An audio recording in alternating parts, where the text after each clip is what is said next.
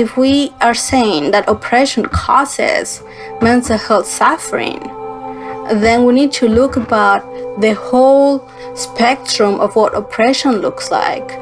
And all of that is healing justice. This is Healing Justice, a podcast bridging conversations at the intersections of collective healing and social change. I'm your host, Kate Werning, and welcome to the first full episode of season two. This week, we are talking about destigmatizing mental health with Agustina and Rihanna from the Icarus Project. I am so excited that we are really kicking off this season with this conversation. It is so important. Um, as they talk about in this episode, all of us have mental health.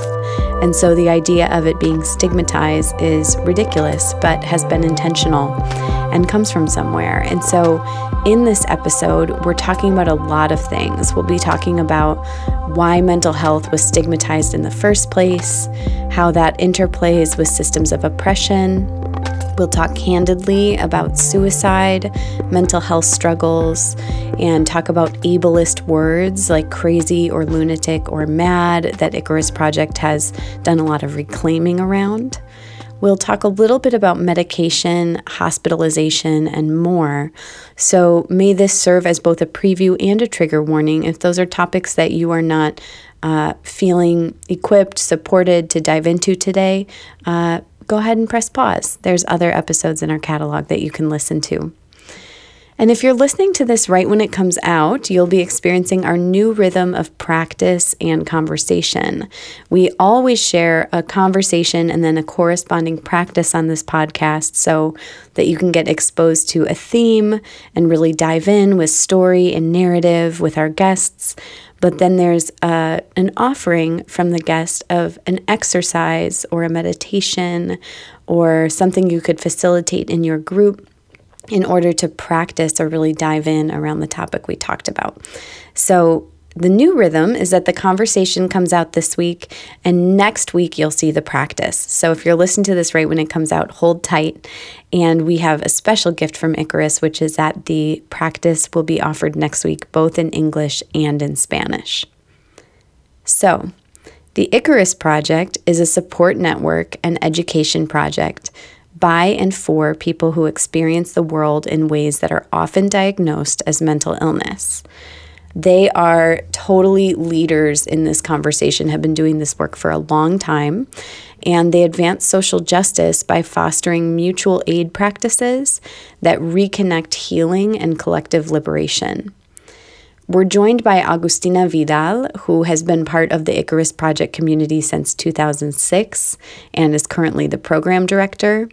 And her focus is on the development of new tools and resources for the US and Latin America.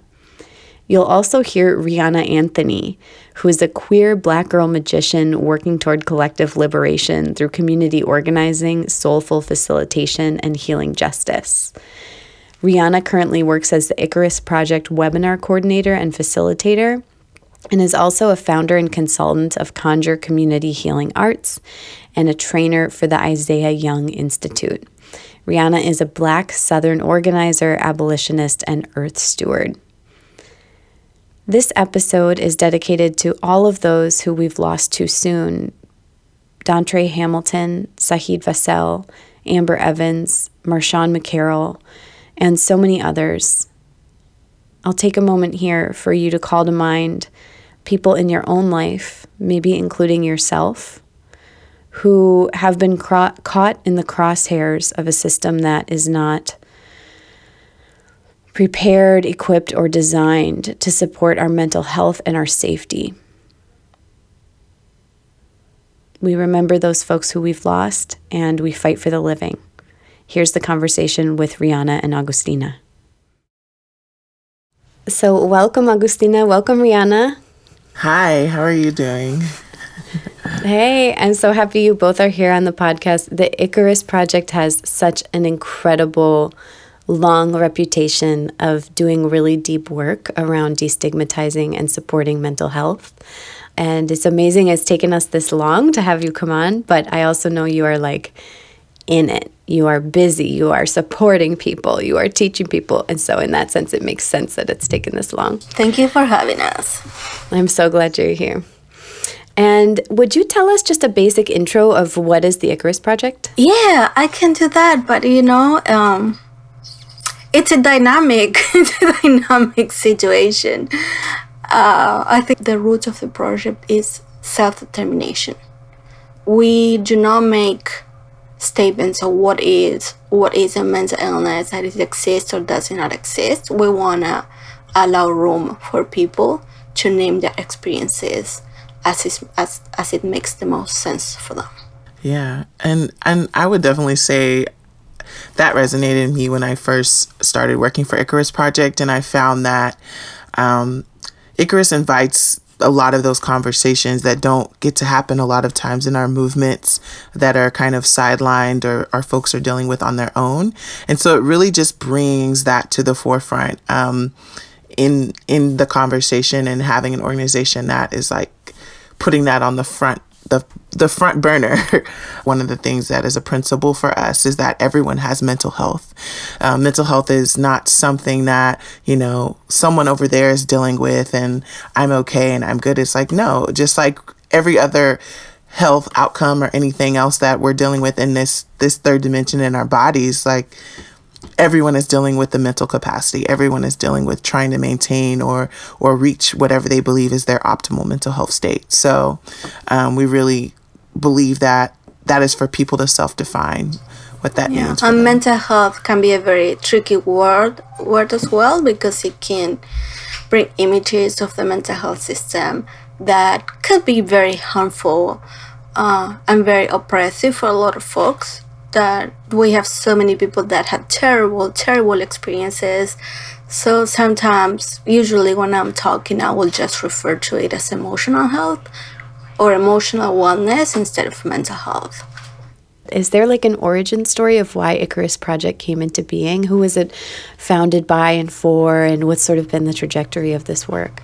Yes, I don't know if I have the full story, uh, but I kind of put something together. Uh, it was created by Sascha Altman DuBrul and Jacks McNamara. Uh, I think that it was very deeply connected with a wave of suicides in, in the activist community. Uh, mental illness and the symptoms of mental illness or uh, states of consciousness that's another word that you you use uh, states of consciousness as mad gifts, as something that could be used to transform society, to improve society. The metaphor of Icarus is uh, this little boy that is given wax wings to escape the labyrinth, and he is warned not to fly directly to the sun because the wings will melt and he will die and Icarus gets so intoxicated that he flies too close to the sun and he dies. And the idea of, of mad gift is uh, I need to control them and make sure what is the right balance so that we are keeping each other from flying close to the sun. Uh, so that is the origin story. I think that we that was over ten years ago. So I think that we have come a long way. Since that, we have a lot of analysis about what does it mean that it's named after a boy? What does it mean that this is a Greek mythology? What does it mean to think that there are mad gifts? Um, so we, we currently do not embrace that methodology, that that um, wording. Uh, it, it, it in, in a lot of ways it feels like really privileged as well uh, I was working in asylums, mental in asylums in Argentina at the time that had um, a thousand to two thousand people, and thinking, oh, I'm just gonna go in there and I'm gonna tell them that they had mad gifts. Actually, it felt really ridiculous to me. Uh, so as we as I was working in Argentina and I was partnering with the Icarus Project, so we were having all these conversations about uh, what is a, a framework that will be more universal, that will be actually helpful and resonate to everybody. Um, so although that's the origin story, it's not something that we say today anymore. Yeah, and and um, from my entry point and, and kind of how I've understood the trajectory um, of even the people that Icarus is serving uh, has shifted over time. So, um, you know, very early on um, was much more support group based or was working with even inside of different institutions uh, to kind of conscientize or help people aware that there are other ways of thinking about uh, mental illness outside of you know the traditional frameworks and big pharma and, and and just like expanding the conversation around what is the autonomy of the individual even in those institutions in those systems and understanding how those systems even came to be. I mean, even the language around like mad and and you know crazy and lunacy and some of these like ableist really like terms um, were not were terms that were created in those institutions to label and usually categorize and imprison um, folks that were poor, folks that were of color, folks that did not fit in the society that was being created, and so it's also in this historical dialectic around even how these institutions came to be and and the oppression of those who um, were considered to be outside of the gaze and outside of the social performance um, of the society. And so, you know, I think our focus right now, and I in a in a thing that has been really transformational, is to um, shift a lot of our energy and attention into social movements and organizations and activists and and maybe not even activists or even just more progressive organizations um, of like um, how do we meet that need? How do we have those conversations, not just in the institutions, but to the activists and other folks that are maybe walking in different worlds um, and maybe have had previous experience in those institutions um, and is trying to navigate and negotiate, negotiate. And we're at an interesting crux too, uh, where we're we're interrogating, right? Like things are that the accumulated traumas, the intergenerational traumas um, that our people have experienced, and and that is like a critical piece of us understanding, you know, what is what is the state of our mental health right now, our emotional wellness. How did we get here? How does oppression interplay and and um, affect that? And so, yeah, we're definitely in a place of like rediscovery and and finding a path that feels true to where we are and, and for what what knowledge we've gained over the course of the organization's existence. Yeah, and I think the primary question that we are wrestling right now, and we do not have an answer. We've been talking about it for quite some time, and we still is we we know that identifying or being identified as somebody that has experiences that are often labeled as mental illness, um, although it creates conflicts for everybody because all the stigma, how people feel about them. Um, there are certain groups for which it's a lot more than that, in which it is outright dangerous. Um, and at the same time, is we don't talk enough about how intense these experiences can be, how disruptive they can be, and how much support they need.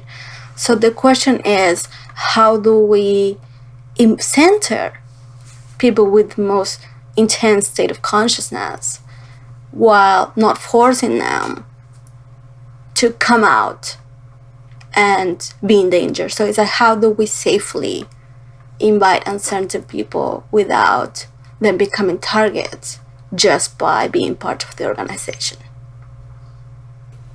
That feels so important. And the um, there was something that Rihanna said a term about just like people not performing in the in this the norms, the dominant norms of the society.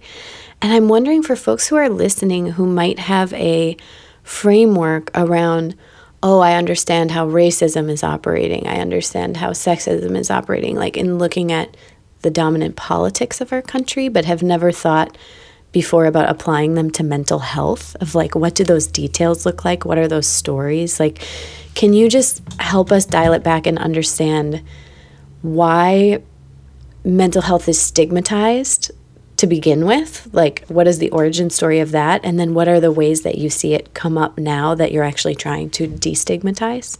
Yeah. Do you want me to give a little bit of the origin story and then I'll let you yeah, that, take it away from that? That sounds good.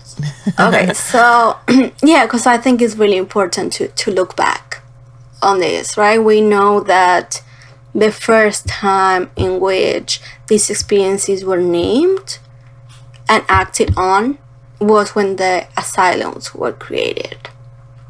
And when the asylums were created, they were created to keep the population safe from people labeled as mentally ill. They were never intended to support, help, improve the lives uh, of folks with mental health experiences that didn't conform to, to the norm. Um, and from that, we see the, di- the development of psychiatry uh, that developed from these asylums where they had horrible, horrible conditions uh, because it was never meant for, for their for their well being. And from that, we we see people interested, like mostly all white dudes that are like, oh, we have all these mentally ill people together. What can we do about it?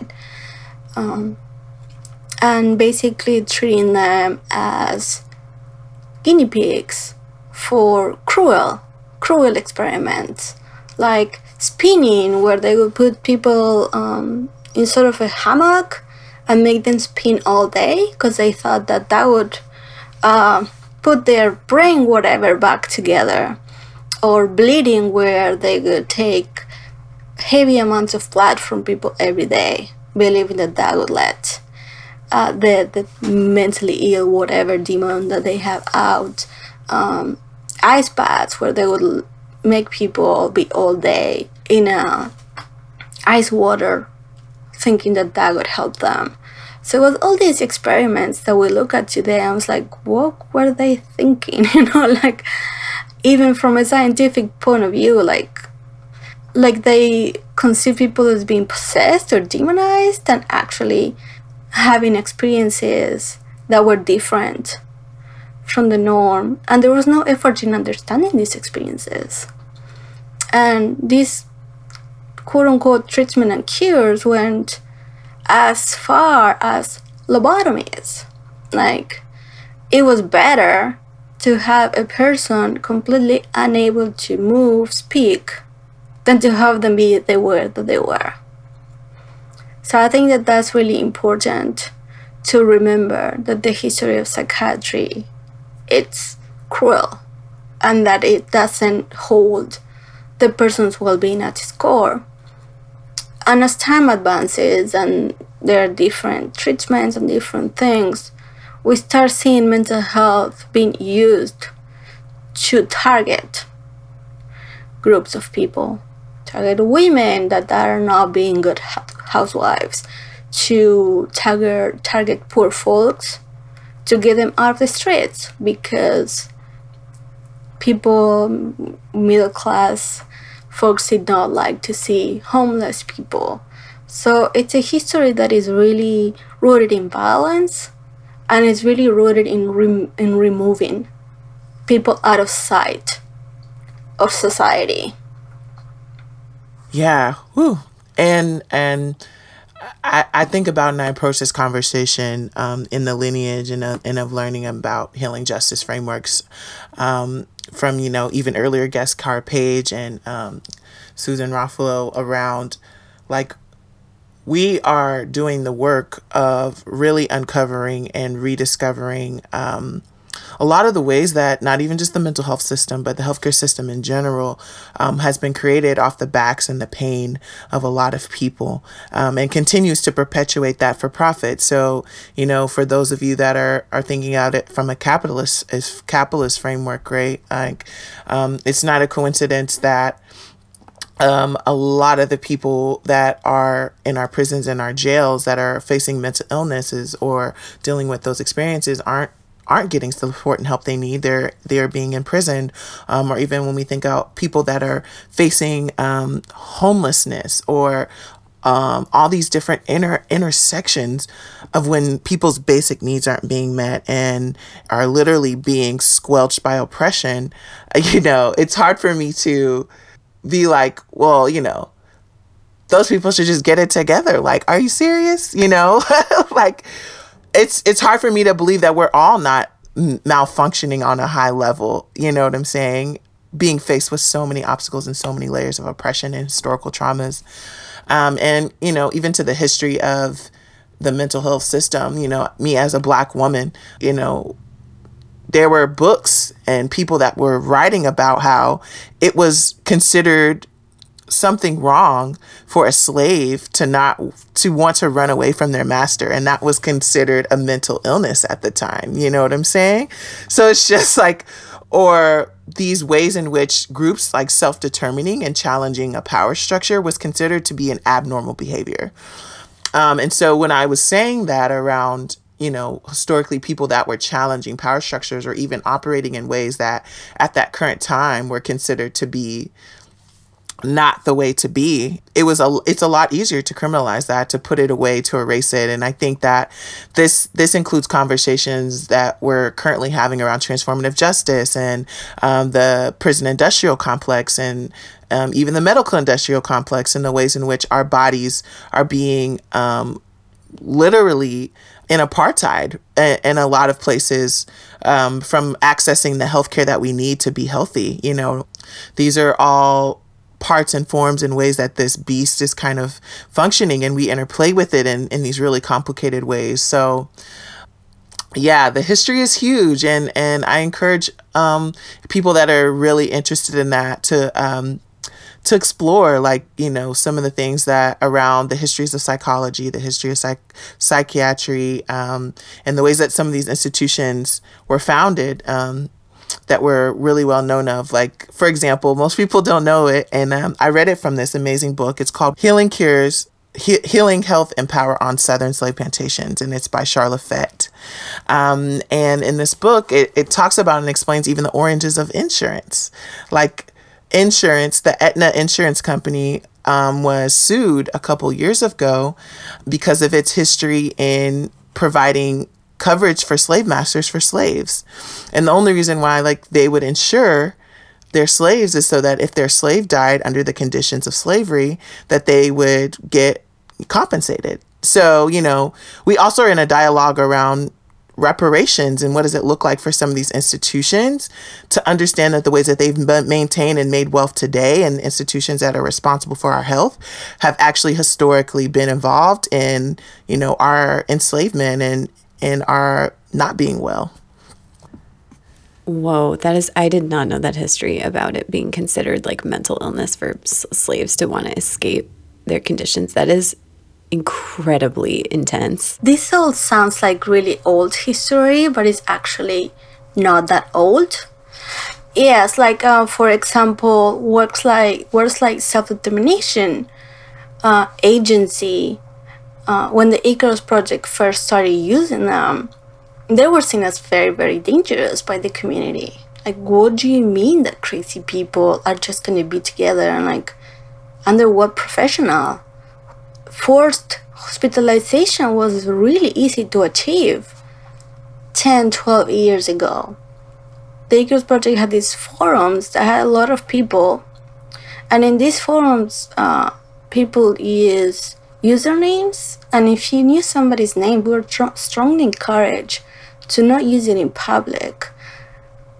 Because it was so risky talking about it what are some of the other tropes that or belief systems like that like um that you see still really active now? Like one that i think about is like the words that are used to often describe like women and femme folks who are like in leadership of like oh like they're hysterical or um, like like what are what are some of the the tropes and kind of stereotypes that you think come out of this a stigmatized kind of mental health framework um yeah i think a trope that you know i, I can speak from my own experience currently is that um, there is this like mass movement kind of happening around, um, particularly people of color, black folks that are creating infrastructures around like how do we take care of our mental health. But there's also this, you know, like myself, like I have a therapist,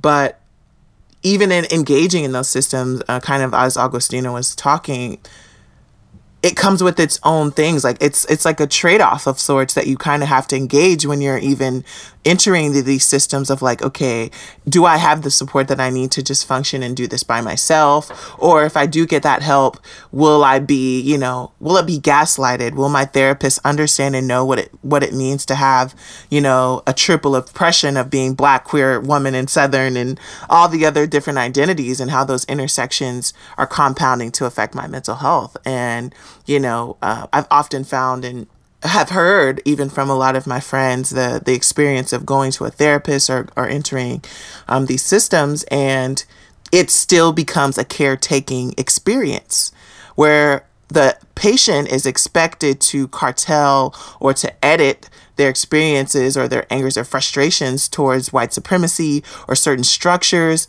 um, because the therapist is threatened or may not have a full understanding. And so you as yourself you can't even show up as your full self to get the healing you need in those spaces. And so some people just you know throw up their hands. And i think it's a really hard um, balance to strike um, which is why i think icarus is really into and, and, and is rooted in like how do we build mutual supports right like we don't claim to be um, therapists we don't claim to have all the answers but as people who are walking through the world and have had certain experiences, it's like, okay, how can we share this information? How can we bridge connection and network in a system that oftentimes is is delineated and created on creating separation f- from each other and into making people think that they are isolated um, and experiencing things in silos when actually it, a lot of times is a reflection of larger societal or collective issues that people are facing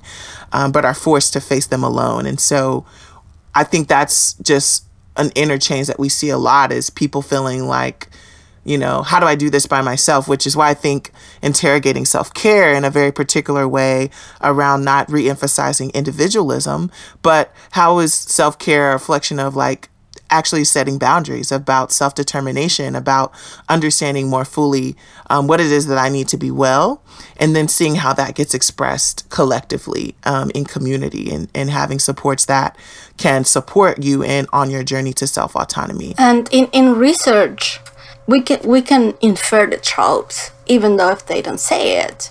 They, for example, if a black man goes with the same symptoms, as a white man, the black man is going to get a worse diagnosis. They are disproportionately labeled as schizophrenic, and what that tell us is fear.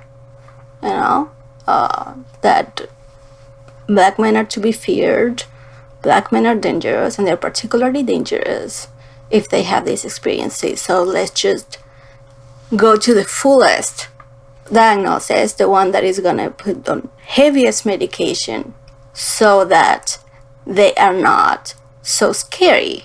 And again, this is fear based and racist based, and it's not done for the well being of the client.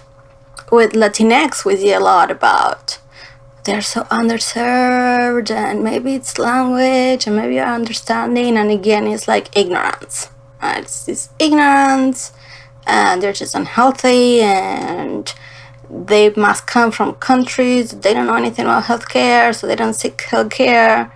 And there is any analysis, there is no analysis around what it means to be a Latinx immigrant and going through through the system. It doesn't say anything about how there is more and more and more sharing of this information between systems and how you can put yourself at risk if you're undocumented, ICE may know about it. But the system doesn't criticize itself, it just criticizes the client. Yeah, that makes me think about um, last year around this time, I was working with Movimiento Cosecha and trying to find some folks to support a group of folks who got uh, arrested and went on hunger strike in jail to when DACA was going to be repealed.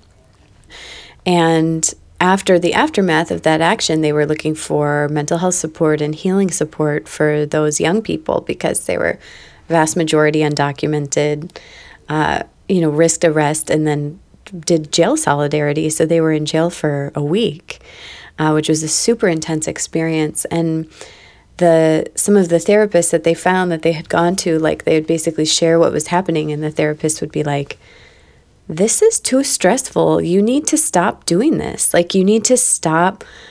organizing, you need to take a break, like you need to stop putting yourself into these stressful situations and they're just like we have to do this to survive. like, we have to fight for our communities. We can't just individually try to take ourselves into as least stress as possible. Like, this is a this is a collective issue that impacts our lives. And so, oh yeah, you're paranoid because you're doing this work and you're seeing all this racism when it's not there. So you're paranoid and they're concerned about you.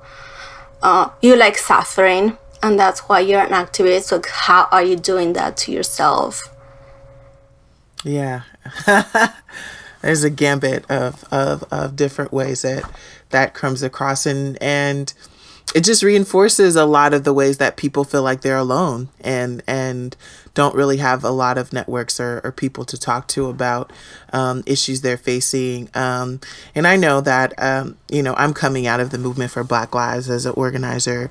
Um, and I think oftentimes a lot of the things that I see as well is is um, our movements have have also created those as spaces um, that feel unsafe oftentimes to express what people are feeling, what they're going through, those stressors, um, because the sentiment is, you know, if we ever ever deal with that those things that are hurting us, that grief, um, that pain, or those things that are harming us, then you know it'll be too much. We'll be overwhelmed or we'll be unable to do the work. Um, and that may be true and it may be actually necessary, you know, in order for us to get to a place of healing so we can come to our work healed and better um, instead of operating out of places that are hurt I feel like, you know, we talk about decolonization uh, as a huge part of our work in, in Icarus project of, you know, how do we, how are we valuing ourselves and our relationships and our people over the productivity of, of trying to get things done in movement? Like healing is strategic. I'm going to say that like healing is strategic and we have to make sure that it's incorporated. Otherwise we are doomed to keep reiterating a lot of the same structures that our people are trying to get away from. And, and, our movements become unsafe, that's a security threat. Like it's a security threat that our folks are not getting healed. Like, you know what I'm saying? Yeah, because let, let's think about what, what the message is by the mental health system. Uh, the, the main message to me is like, you come here, not necessarily to be healed, though that would be nice, but so that you're able to have your productive life every day, so that you're able to cope. So, what is mental health? Is something that happens away from your life in this sterile, apolitical, and ahistorical space in which you are helped to go back to work tomorrow and be able to cope with it. So, that's the first thing that I think that we need to challenge. Uh, no, healing is not sideshow. It's not something we do on the side. Healing is something that we need to practice and infuse in our everyday lives and also shatter that idea what healing looks like that is sitting down in the office talking to somebody but recover the medicine the ancestral medicine that we have in which often healing is actually what happens when you're doing something else like sharing food playing a game laughing together, intergenerational spaces in which we take care, in which we get the wisdom from the elders and we help take care of the little ones and accept their invitation to play and be around their joy. So I think that that is so important to not just think about what the content of the system, but how the whole system is by design, not made to serve the the culture and the society that we want to see.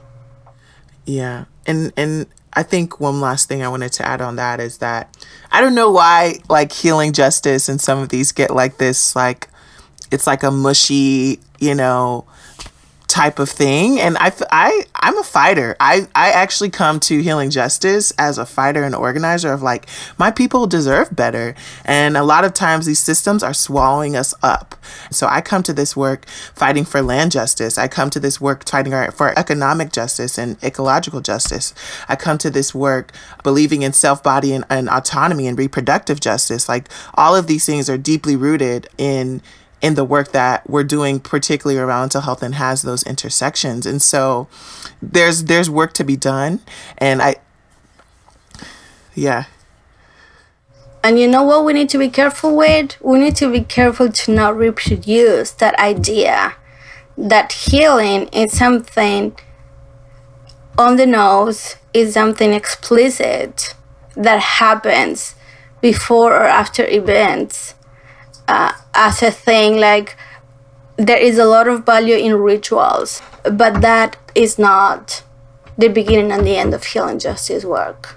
That is just a piece and that is not the piece it's a very important piece spiritually wise but it's not the piece that is going to transform society. What is going to transform society is understanding what you were just saying rihanna that access to housing is healing justice access to food, education, all of that is healing justice because if we are saying that oppression causes mental health suffering, then we need to look about the whole spectrum of what oppression looks like. And all of that is healing justice yeah and we've, we've got to transform the relationship i believe too like like when i talk about being an abolitionist i also look at healing justice as like am i creating the structures so when these systems fall or when we finally get free that I know what I'm doing. Like I know how to go to my people and take care of them, you know? And so I think there's also some education and some skilling up that um, we need to be thinking foresight. Like, if I believe that this is a future that's possible as an abolitionist, how do I know what to do when that system is coming down? How am I building it up, all about all the while tearing it down? Well, I would love to hear more about like what are some of the practical ways that you all are enacting that kind of building right now because I know that you do a lot of teaching and webinars yourselves and I know also that you support groups who are really trying to integrate like this lens that that healing or mental health is not something that happens when you go off and are privatized into a sterile medical system, but it's something we're trying to hold collectively. But I think a lot of people are also struggling with like okay, we believe that, but like how though? Like in this 2-hour meeting, what does that look like? Or in like the the culture of our organizations, you know, the campaigns we take on, what does that look like? Yeah, um, I guess I'm thinking uh, as well around like practices that um, I that have been really helpful for me on the individual level, and um, I think one of the things that has been really a great uh, place for me has been understanding somatics um, and and being able to be in community with folks through Bold. Shout out to Bold Fam, um, Black Organizing for Leadership and Dignity, and a lot of I think the frameworks and the ways that they talk about embodied leadership is not around trying to control or trying to make things happen or force. Like healing is not a linear process. Um, finding what you need it changes at every moment. It's actually about rooting and finding greater awareness through your, what your body is communicating and coming into acceptance about what your body's expressing its needs are. And so i would encourage um, if folks know someone that's doing somatics or uh, is familiar with that to lean into that. And i think the my first entryway into understanding that was through meditation. You know i, I want to say like that's like the thing everyone throws around but it, it really has been a, a transformational uh, practice for me. And just reclamation I, I i say reclamation of ancestral traditions. Like sometimes it's not even that. It's like you know i grew up in houston texas come from a uh, you know my family are both rural Texans, um, and sometimes you know my healing or the practical things that i'm doing are things that my mama or my grandmama in our lineage did or sing together or you know go go ride horses or um, twerk you know? Like i don't think it always has to be these like trying to make it feel better right? Like I need to feel good. That I feel like that's also um, a misconception about healing is that it feels good, um, and and it's not actually always about that. I, even though I don't think it has to be always be about pain. You know, how are we singing more in our movement spaces? How do we eat more together? Um, how do we do activities outside, find places where we can take breaks, you know what I'm saying? Like reinsert values that we feel like are aligned with like who we want to be and and and really show up in that way. Um and it takes rigor, it takes practice to keep committing to doing that, but I think it's possible. Um, I think one of the ways in which we work with organizations is with the framework that we're calling uh, emotional justice. Emotional justice in the workplace and how do we uh, design workplaces that promote well-being and not this working myself to death activist culture that we're used to working on. Um, and, and we also make a distinction because we how the mental health system works has been so ingrained with us. That we confused healing with therapy. So it's like making that real distinction in which people oh are you gonna come here and we're all gonna have to talk about our feelings and such? It's like no. Uh, it's still a workplace you still have boundaries you still have agency in which how much or how little you want to share. What we mean is that you have procedures for uh, interpersonal relationships that are just uh, for us internally in the Icarus project, that means work plans that are realistic for the amount of hours that you're paid for. Having vacation days that are paid so that you can spend time with your biological or chosen family two two times a year at least that you can dedicate to that. Mental health days, sick days that are paid and what is a fair wage? Like we're very small and we could pay people a lot less and be larger, but doesn't seem just for us. Those are some things that are coming to me. Rihanna, what are you thinking about? Yeah, we well, we also do like you know skill building. So um, I know that we have a series that is for um, activists that are in the field. You know how to do emotional support and first aid um, in a direct action or even in your um, even in your things like there are things that we can do so, to support our people um, in those crisis moments um, and so those are some of the ways that um, it brings it down to like just some tangible skills of, of like when things are happening how do we respond in ways that are um, responsive? Because we're not in denial that that things happen that crises are happening that our people are dealing with things all the time.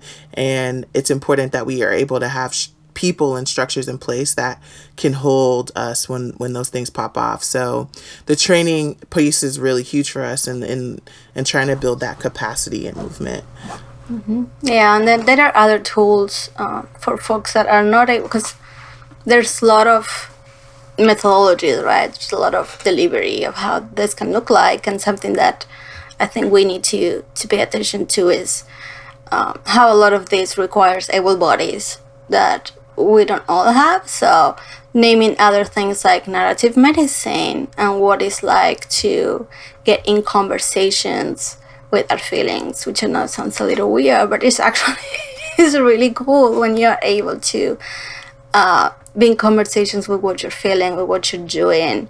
And I and I also want a um, a narrative that um, one of our our great partners, Leah Lakshmi, um, talks about, I think is important to also understand that um, even the ways in which we understand how care happens, I think is really gendered, it's really racialized. Um, and so I also really like to encourage people to practice emotional consent or being consenting in care. You know, I also think there are ways that we can create safe places of like, actually, I'm not in a place where, where I can actually care for people. And how can we how can we communicate if we are un- incapable of caring for others and that it's not just an expectation uh, but it is actually a reciprocal relationship and a conversation around when support is being offered how that person can support you and giving consent all around about how somebody wants to be cared for mm-hmm.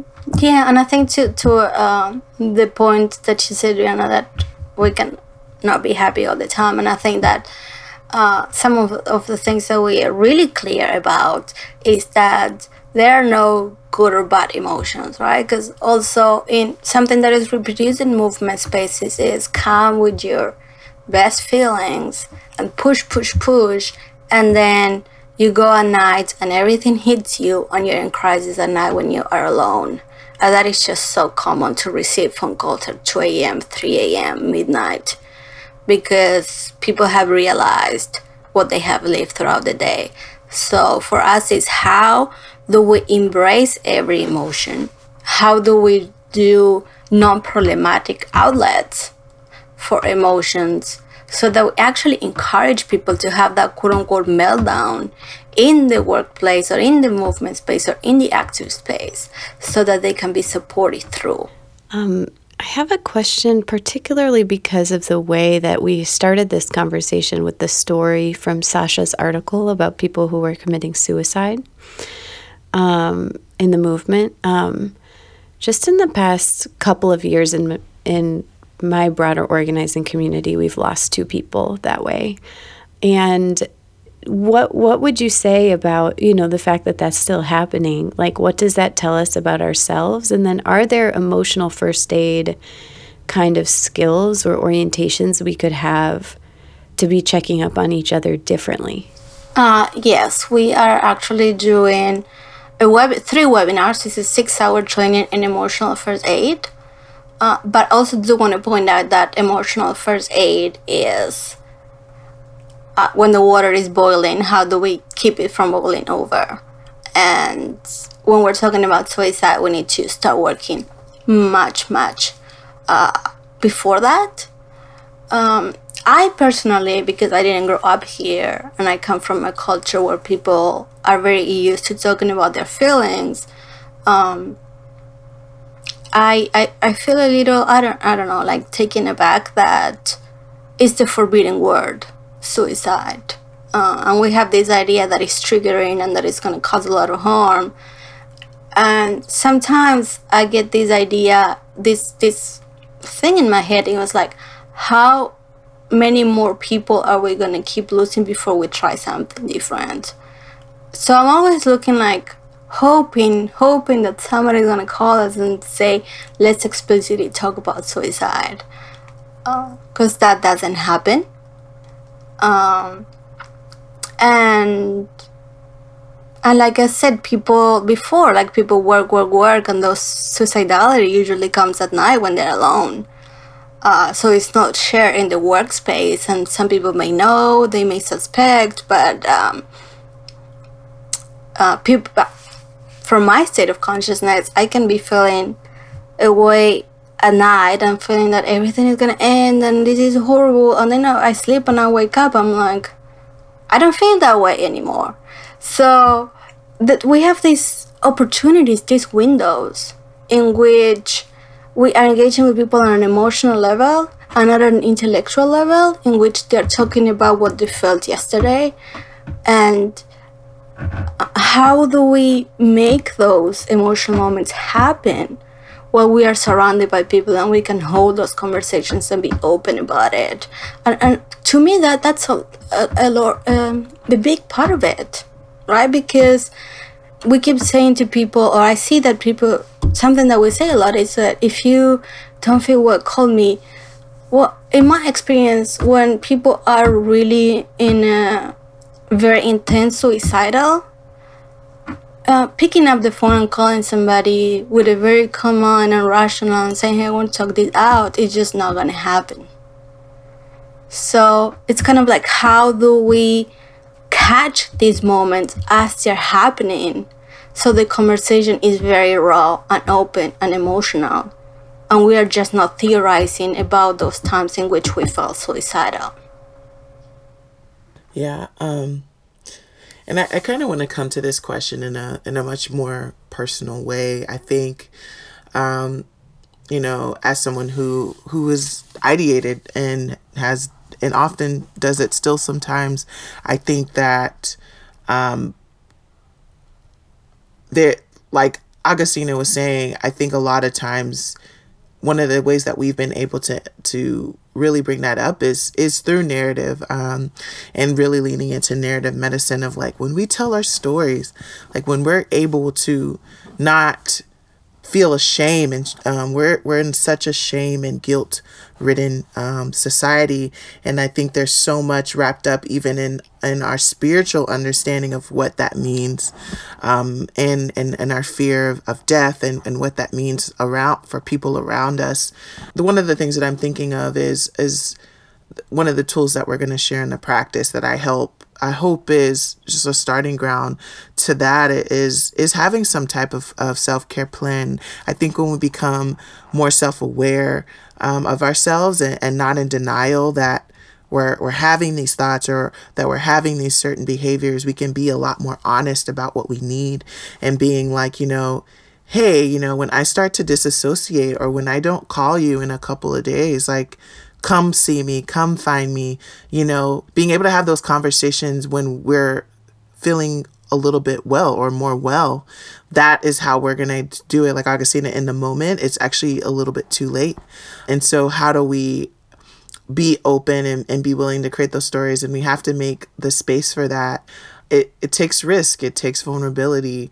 Um, and I've, I've come to approach suicide with respect, with reverence, with honor. Um, a lot of the ways that we are facing oppression in this world, um, like I said, it's very hard to believe that we're all walking through the world not malfunctioning. Um, and so I've come to actually really honor um, that process as people are trying to work and figure out what does self-determination look like? And sometimes that is what self-determination looks like. And how do i come from that place of of non-judgment? It's took a lot for me to get to that place and and even judging my own thought process when i'm going through it. And that's how i like to think about it. Um and and the more that we can have conversations like that where we can talk about that i think is where more space more air more breath is able to be breathed into a larger conversation. Yeah, it's just so, if you think about it, it's just, it's so interesting the similarities uh, between the pro life movement and how we approach suicide. It's like, no, it's a life, we value it, it needs to live, it needs to live. And it's like, for what? Then what? Uh, like the the value that is put isn't just like living is this magnificent thing that we should all embrace without questioning. I've have moments when I was younger. It's like, do I am I living a life that is worth living? And a lot of times the answer was no. So this emphasis on just keeping people alive, just for the sake of keeping people alive. And the other thing that I was thinking was, I hear a lot of the hurt after a suicide so why didn't the person talk to me? Why didn't they give me a call? And you was available. So like rihanna was saying instead of putting the onus the burden of somebody that is in a really emotional distraught place to have to make a phone call how do we talk about what do i look like when i am deeply hurting so that you can come to my help asking for help is very difficult in the best of times.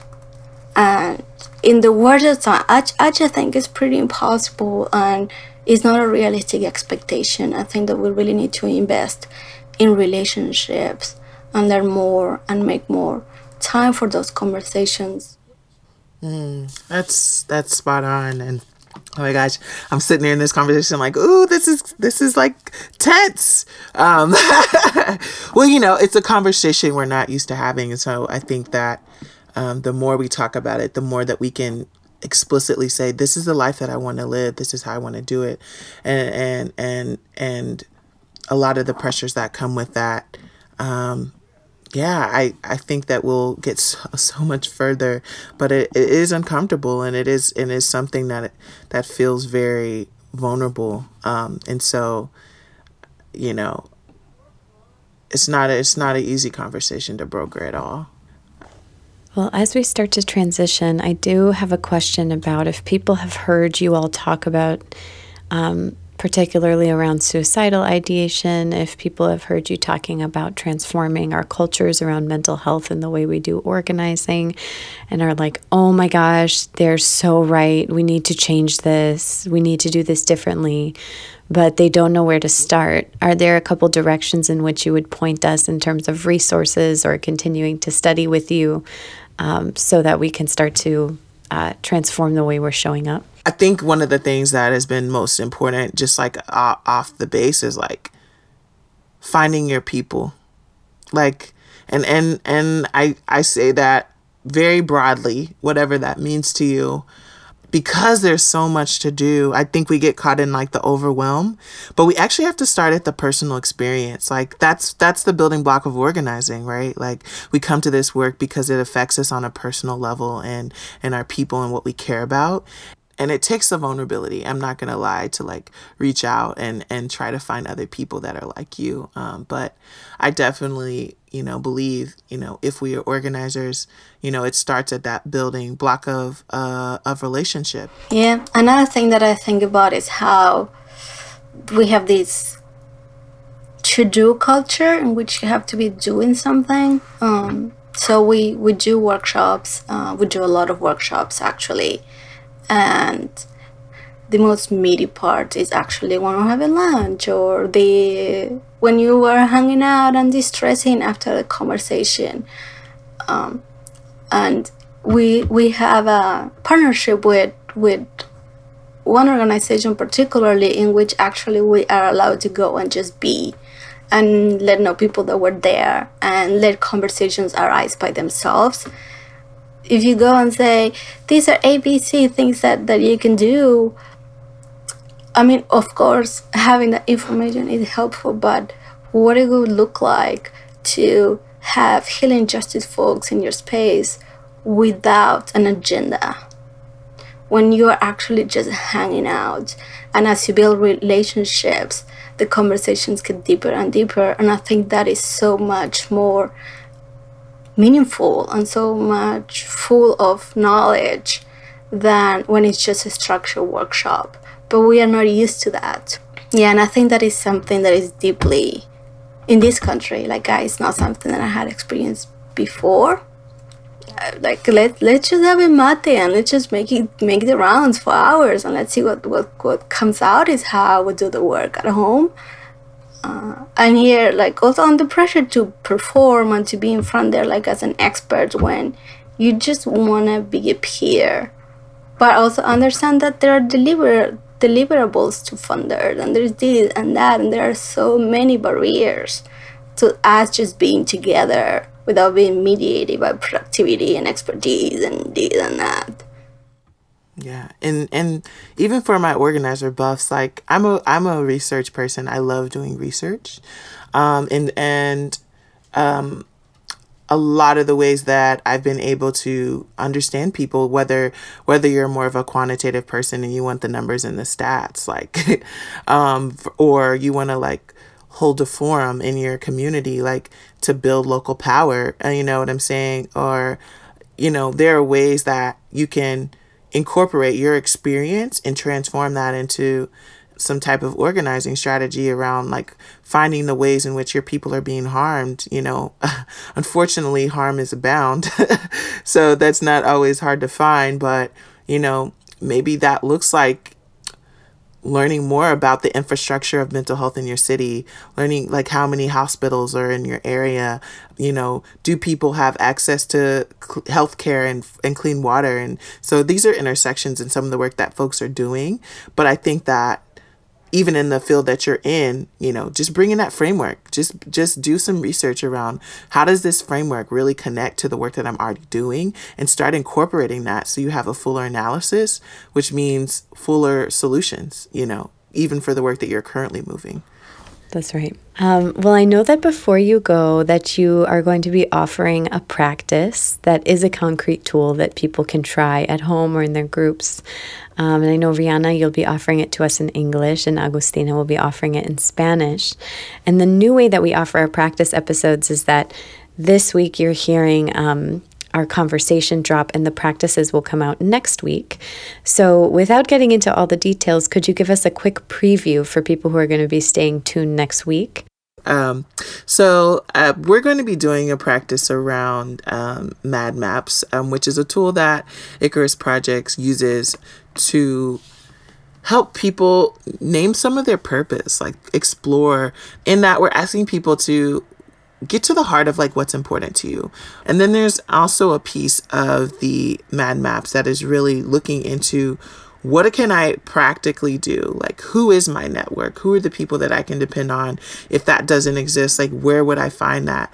And really kind of help you brainstorm some of those preventative um, and in the moment measures that we talked about earlier um, before the crisis is at a boiling point to be able to just do some mapping around what it looks like for you to get the care that you need. And the idea behind this tool is not only for you to just do the practice by yourself, but to share it, right? To to lean into that vulnerability of building connection with others so that if something occurs or if a crisis arises, um, that there are other people that understand what is needed. Awesome. Well, we thank you both so much for spending time with us today um, and wish you great luck in your work. Folks who want to stay in touch with the Icarus Project can find all of that information in the show notes. Thanks for being here. Thank you all Thank so you. much. Thank you Appreciate for having it. us. You just heard a conversation between Rihanna Anthony, Agustina Vidal, and me, Kate Werning. If you found this resource useful, please join us with your support on patreon.com slash healingjustice. We have three new reward levels coming out soon, so this is a really fun time to join us. There'll be a book club and other things forthcoming, so come on over to patreon.com slash healingjustice. You can download the corresponding practice that is offered by Agustina and Rihanna to learn about making your own MAD map, which is a tool that they use often in Icarus. It can be done alone or done in a group. And you will see that episode get published next week, both with an English and a Spanish offering. Rihanna mentioned a book, and some other things were mentioned in this episode. Uh, and also, Rihanna gave us a list of some good resources after we talked.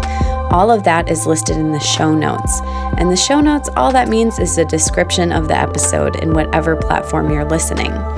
If you're on iTunes or especially if you're on Spotify, the show notes can actually be kind of hard to see. They don't always display very well. The formatting is weird or they get cut off early. So I recommend that you come on over with us to Radio Public, which is another podcast listening platform. It's an app you can download to your phone or you could look at it in a browser. On Radio Public, the show notes show up really nicely, clear and organized and they keep all of that nice formatting that I work hard to give you all. so check us out on Radio Public if you're looking for the resources. Yeah. There's also links in the show notes to join our email list, which you can do at healingjustice.org, and to find us on Instagram, Facebook, and Twitter. So stay in touch with us there and be in conversation with us about what you thought about this episode. This episode was edited by Rachel Ishikawa and mixed and produced by Zach Meyer at the Cole Room. Thank you for your commitment to building movements that liberate all of us. We are so happy to be back with you here on season two, and we'll hear you next week.